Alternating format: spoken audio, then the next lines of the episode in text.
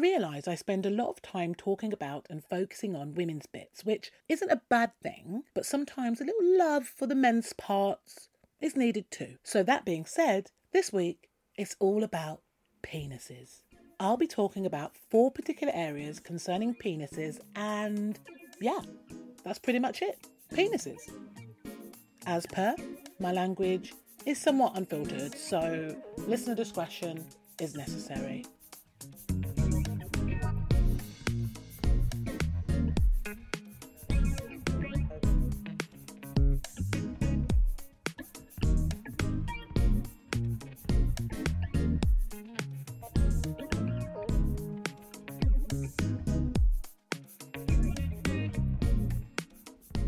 So, yeah, it's true, I spend a lot of time talking about vaginas, and that's possibly because I own one and I'm pretty au fait with the warnings, if you know what I mean.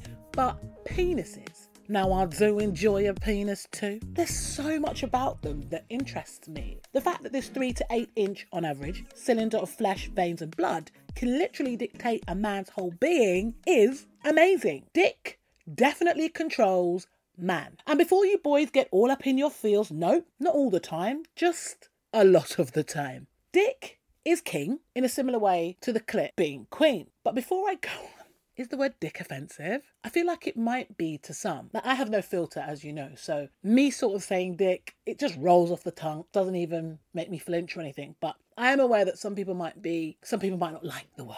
There are so many fun terms for a penis. I actually think the word penis is probably the most boring of all. It's all scientific and techy, you know, penis, like the penis. I mean, it's probably got a lot to do with the fact that it's the correct term and that's the term that we've been taught, you know, like going back to school and stuff. It was never dick in the textbook, it was always penis. So, a personal fave of mine has to be cock. It just works for me. I mean, there's so many. A few off the top of the head. Okay, so there's peen, there's chopper, dick, obs, willy, but I feel like willy sounds immature. Dong and dingle, I mean, no.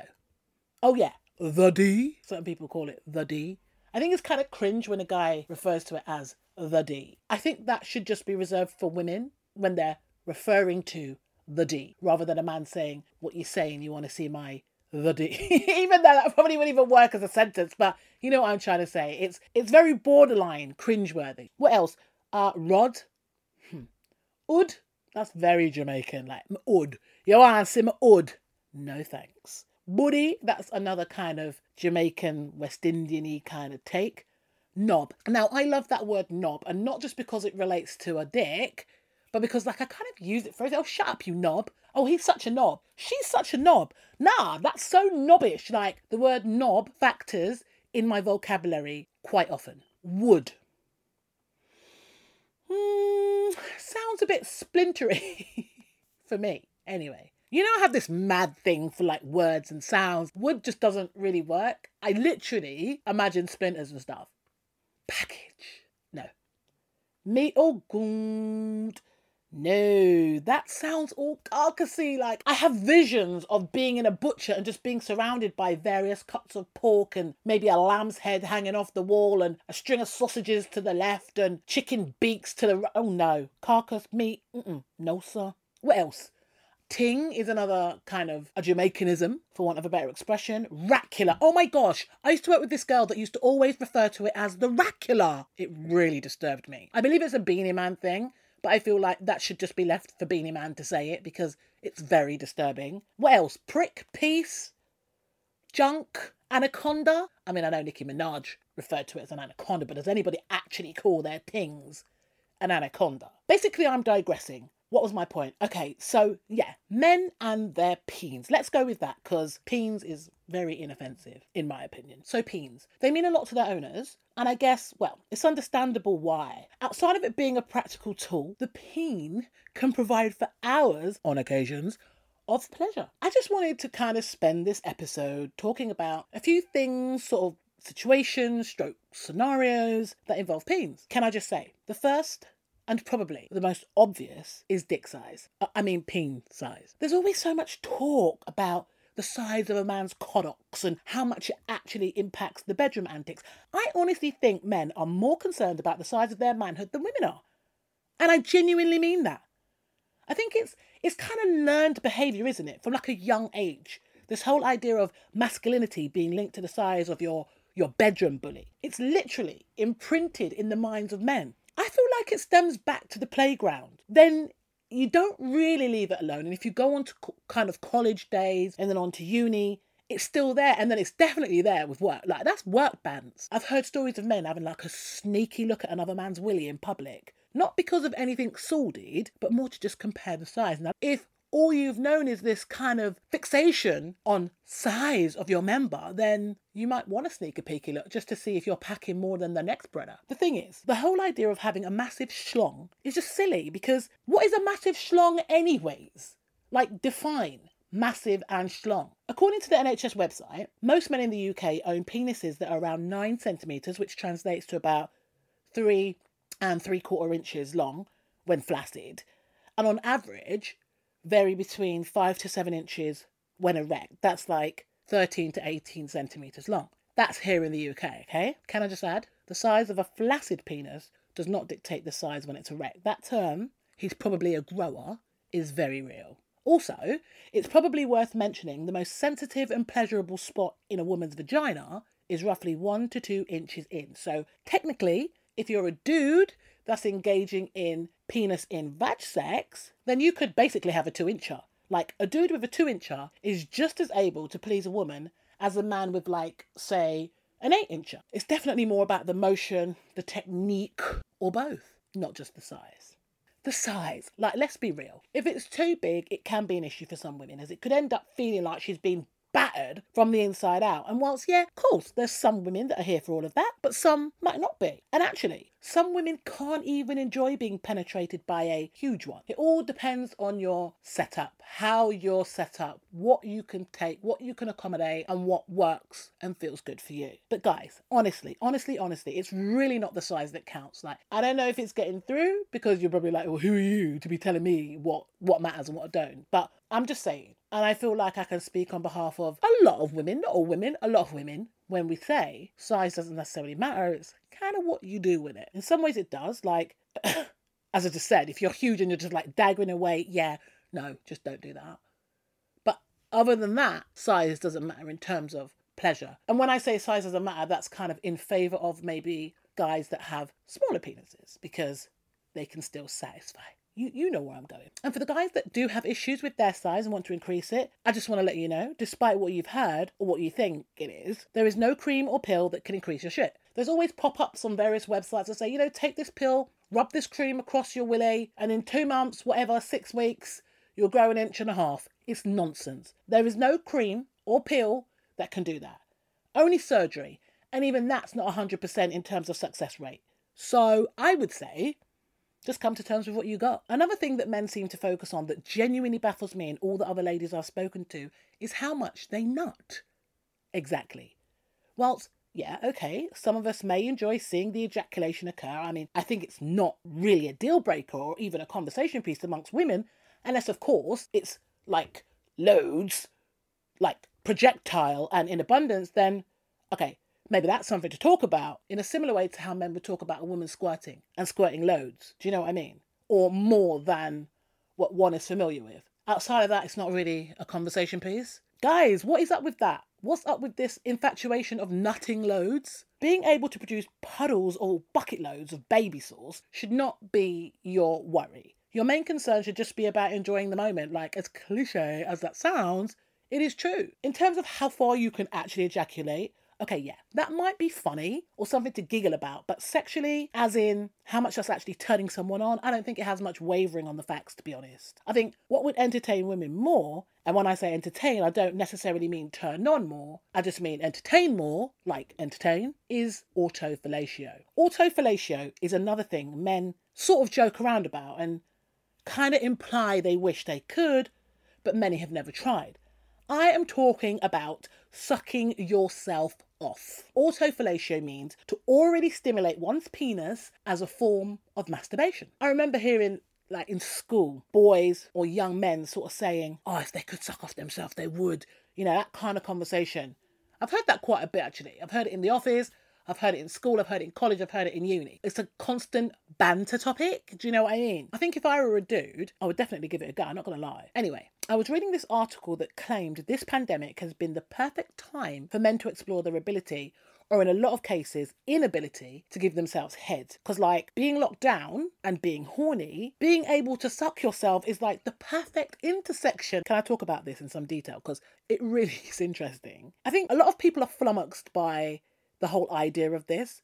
Some are intrigued and some are just disgusted. Wherever you sit, that's okay. That's how you feel. But let's just talk about this for a minute. To actually do it, I would imagine you would need to be quite flexible, you know, be able to bend yourself at least down far enough so that your mouth meets your man meat. The position that is required to successfully suck yourself off as a bloke is called a front bend. It's actually got a name. It's a front bend. Yogis, people that do yoga, will be so familiar with this, but most likely not for the same reason. Let me just say. If you lack the ability to bend enough, some are able to train their bodies over time to be able to successfully reach.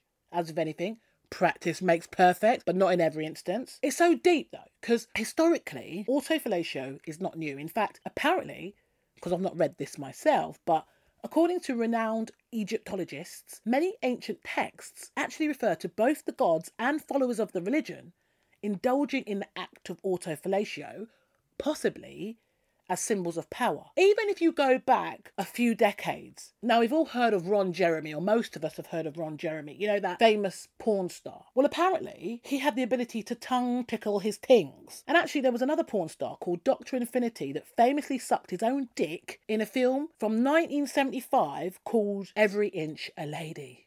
what a title. Same dude, Dr. Infinity, later stated in an interview, and this is a quote from that interview, he said, the release of sperm from yourself into yourself becomes the energy which can lead to infinity. He went on to say, self generating energy will allow you to be anything you want.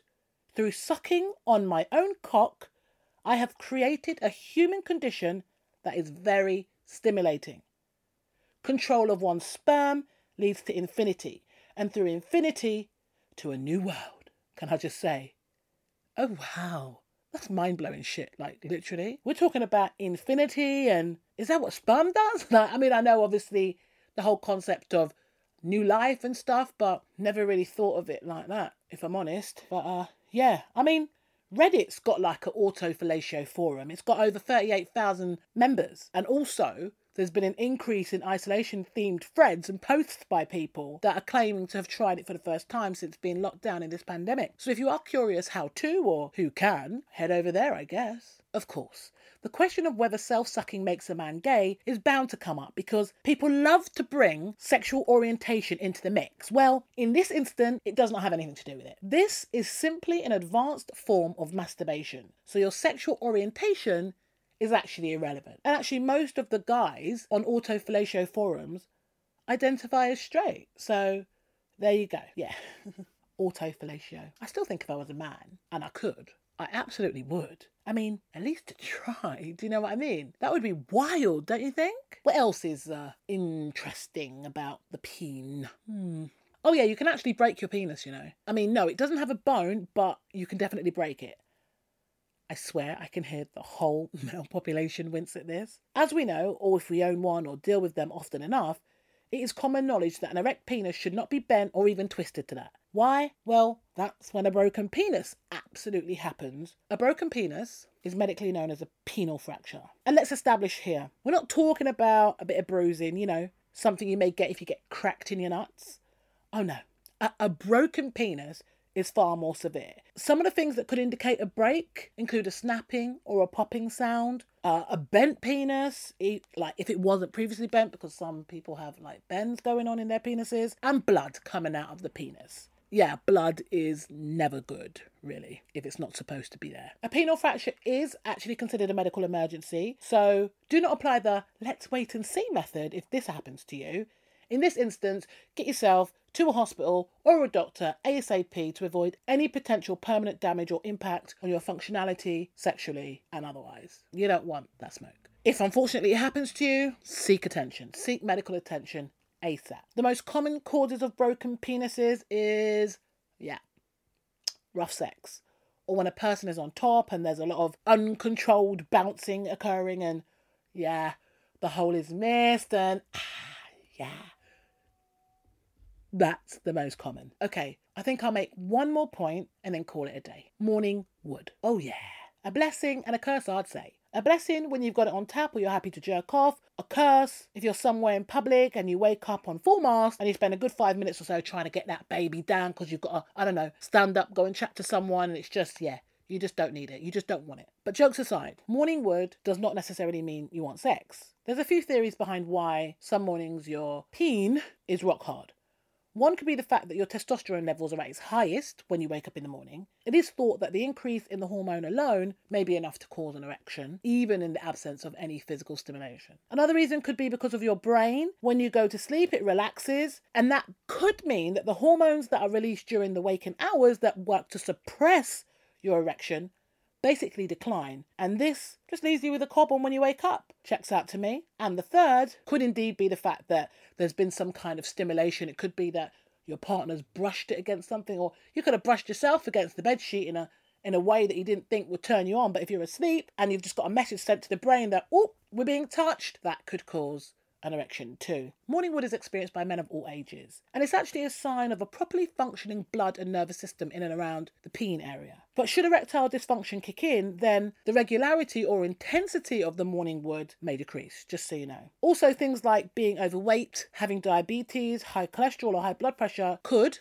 underline could, because it doesn't necessarily mean it does, but it could increase your risk of erectile dysfunction. Some medications can do this too. So I would say, like with anything, always chat to your doctor if you're concerned about anything. That's just a given. So, yeah, there you go. Four points on peens. I think I'll do another soon because I mean, I could have been here all day. There's so much. But yeah, for now, that's me. If you enjoyed this episode, please feel free to check out all my previous episodes. And you can hit me up on the socials as well too if you fancy it. I'm at Sherryl's World, which is S H E R R Y L S World. That's on Instagram and Twitter. Although I'm so shit on Twitter, I really need to get my act together. But that's where I am. Sherryl's World, Instagram and Twitter. S H E R R Y L S World. I've already said it, but said it again.